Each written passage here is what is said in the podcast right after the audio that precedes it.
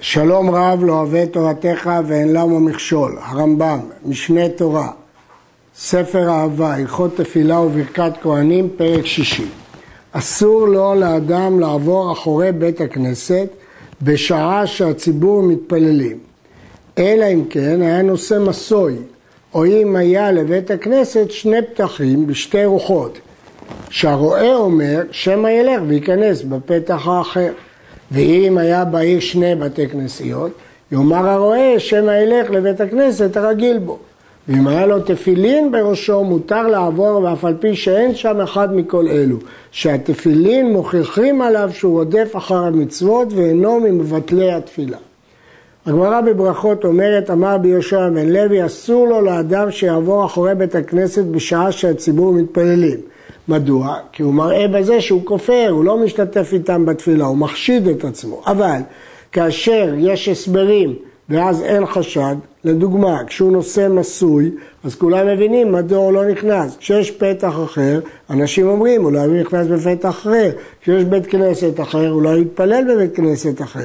כשהוא מניח תפילין, גם כן לא כך היא גרסת הריב בגמרא, וזאת שיטת הרמב"ן, והרמב"ם מנמק שכשהוא מניח תפילין זה מוכיח שהוא איש שרודף מצוות, בוודאי שהוא לא יבטל תפילה. המתפלל עם הציבור לא יאריך בתפילתו יותר מדי, אבל בינו לבין עצמו הרשות בידו. אם בא לומר אחר תפילתו אפילו כסדר וידוי יום הכיפורים, אומר. וכן אם רצה להוסיף בכל ברכה וברכה מן האמצעיות מעין הברכה, מוסיף. כתוב בגמרא, כך היה מנהגו של רבי עקיבא, כשהיה מתפלל עם הציבור מקצר ועולה, מפני טורח ציבור. אבל כשהוא מתפלל ביחיד, יכול להאריך ולומר אפילו כסדר יום הכיפור, כך מפורש בברייתא, שאפילו שאמרו צרכיו בשומע תפילה, אם בא לומר אחר תפילתו, יכול לומר מה שהוא רוצה. וכן, אם רצה להוסיף בתוך התפילה, לא רק בשומע תפילה, אלא כל ברכה וברכה מעין הברכה יכול להוסיף. כיצד? היה לו חולה, מבקש עליו רחמים בברכת חולים, כפי צחות לשונו. היה צריך לפרנסה, מוסיף תחינה ובקשה בברכת השנים, ועל דרך זו בכל אחת מהן.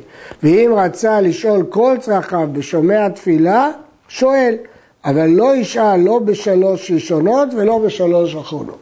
שלוש ראשונות זה שבח שלפני רבו, שלוש אחרונות זה כי קיבל פרס מאת רבו, זה שלום וכדומה.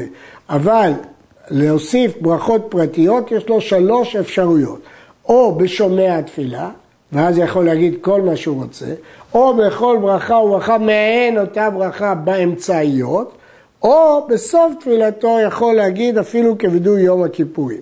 הראשונים שואלים, אם כך, כיצד תקנו הגאונים להגיד לנו בראש השנה ויום הכיפורים ועשרת ימי תשובה זוכרנו לחיים ומי כמוך שהם בשלוש ראשונות ושלוש אחרונות ותרצו שזה צורכי רבים.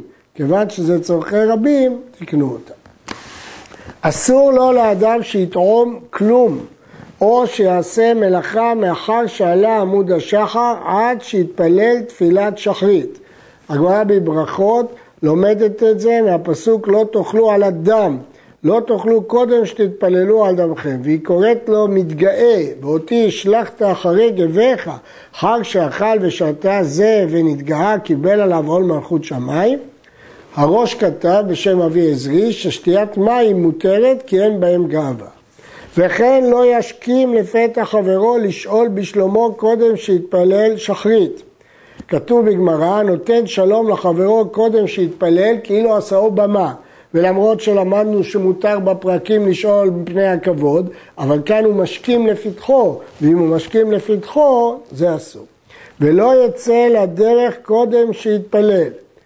כתוב בגמרא, ממרא דרבי דיבר אבין, שקודם יתפלל ואחר כך יצא לדרך. וכך כותב הרב מנוח, שמי שיוצא לצאת בדרך מוקדם, טוב להתפלל בביתו אף על גב שלא הגיע הזמן תפילה כדי שיתפלל בכוונה ובעמידה, כלומר אחרי שעלה עמוד השחר, ולא יתפלל בדרך במוצא.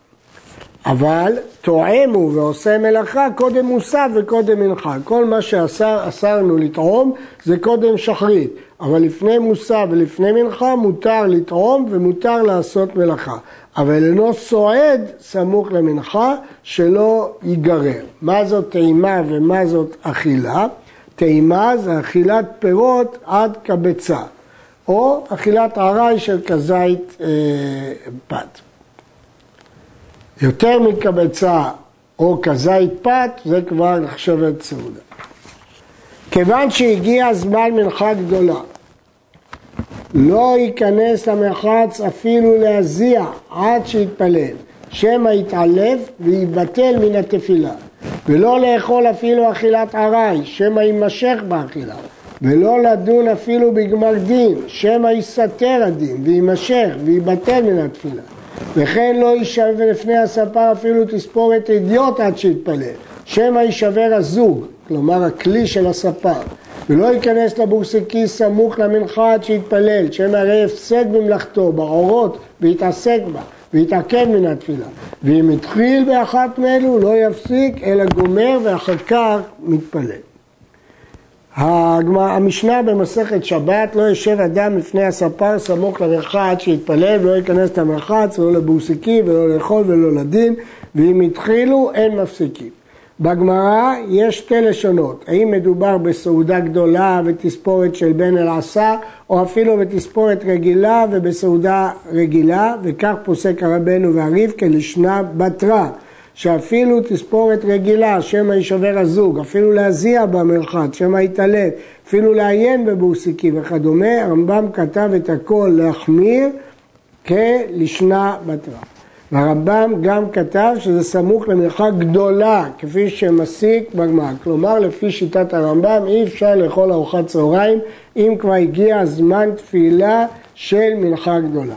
אבל אם הוא התחיל לפני זמן תפילה, יכול להמשיך. יש להדגיש שמה שהרמב"ם אומר פה, כיוון שהגיע הזמן, הכוונה סמוך למלאכה.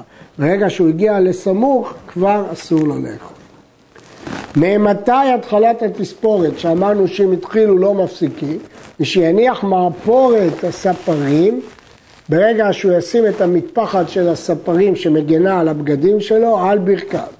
וממתי התחלת המרחץ? ושיפשוט בגד הסמוך לבשרו, לא את הבגד העליון, אלא הבגד הסמוך לבשר.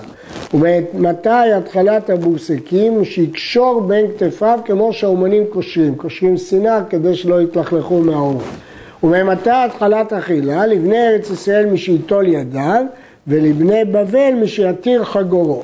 ממתי התחלת הדין? משיתעטפו הדיינים וישבו. ואם היו יושבים, כבר לפני כן, משיתחילו בעלי דינים. הגמרא מביאה שתי לשונות ואומרת שאין מחלוקת, כאן כשהם כבר ישבו וכאן כשהם באים לשבת. אף על פי שתפילת ערבית רשות, לא יבוא אדם ממלאכתו ויאמר אוכל מעט וישתה מעט וישן כמעט ואחר כך יתפלל.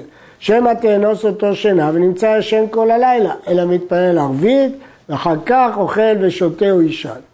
ומותר להסתפר ולהיכנס למרחץ סמוך לשחרית, מפני שלא גזרו אלא סמוך למנחה, שהוא דבר מצוי, שרוב העם נכנסים ביום, אבל בשחר דבר שאינו מצוי ולא גזרו בו.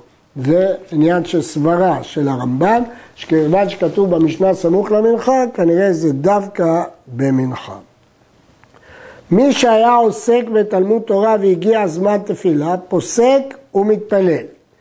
ואם הייתה תורתו אומנותו ואינו עושה מלאכה כלל, והיה עוסק בתורה בשעת תפילה, אינו פוסק, שמצוות תלמוד תורה גדולה ממצוות תפילה.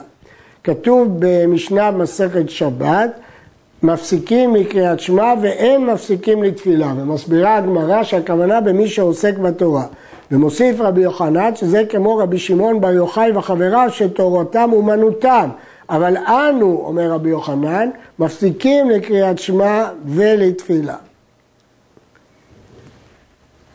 הרמב"ם מוסיף שלא רק לתלמוד תורה, אלא גם לצורכי רבים, וכל העוסק בצורכי רבים כעוסק בדברי תורה. הדין הזה של עוסק בצורכי רבים נלמד מעיבור השנה. כתוב שכשנכנסו לעיבור השנה, אז נתנו לזה דין של דברי תורה. אין המתפלל מפסיק תפילתו אלא מפני סכנת נפשות בלבד.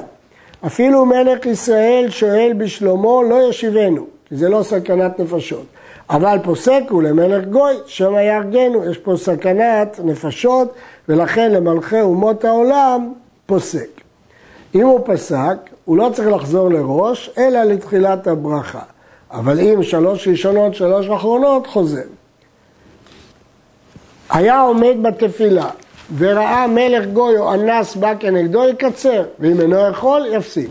וכן אם ראה נחשים ועקרבים באים כנגדו, אם הגיעו אליו והיה דרכם באותו המקום שהם ממיתים, פוסק ובורח. ואם לא היה דרכם להמית, אינו פוסק. נשים ועבדים וקטנים חייבים בתפילה. הגמרא אומרת שתפילה זה רחמי רחמים, וגם נשים ועבדים וקטנים חייבים, כי זה רחמים. וכל איש שפטור מקריאת שמע, פטור מן התפילה. וכל המלווים את המת, אף על פי שאין למיטה צורך בהם, פטורים מן התפילה. כלומר, למרות שלא צריכים אותם ממש, כתוב נושאי המיטה וחילופיהם וחילופי חילופיהם. אומר הרמב"ם בפירוש המשנה, ואם לא יהיה מן המזומנים לשאת המיטה ולא מן העוזרים, אבל בא ללוות בלבד, חייב בקריאת שמע, אבל פטור מתפילה, טעם מפני תורת הלב. כיוון שהוא טרוד, הוא פטור. עד כאן.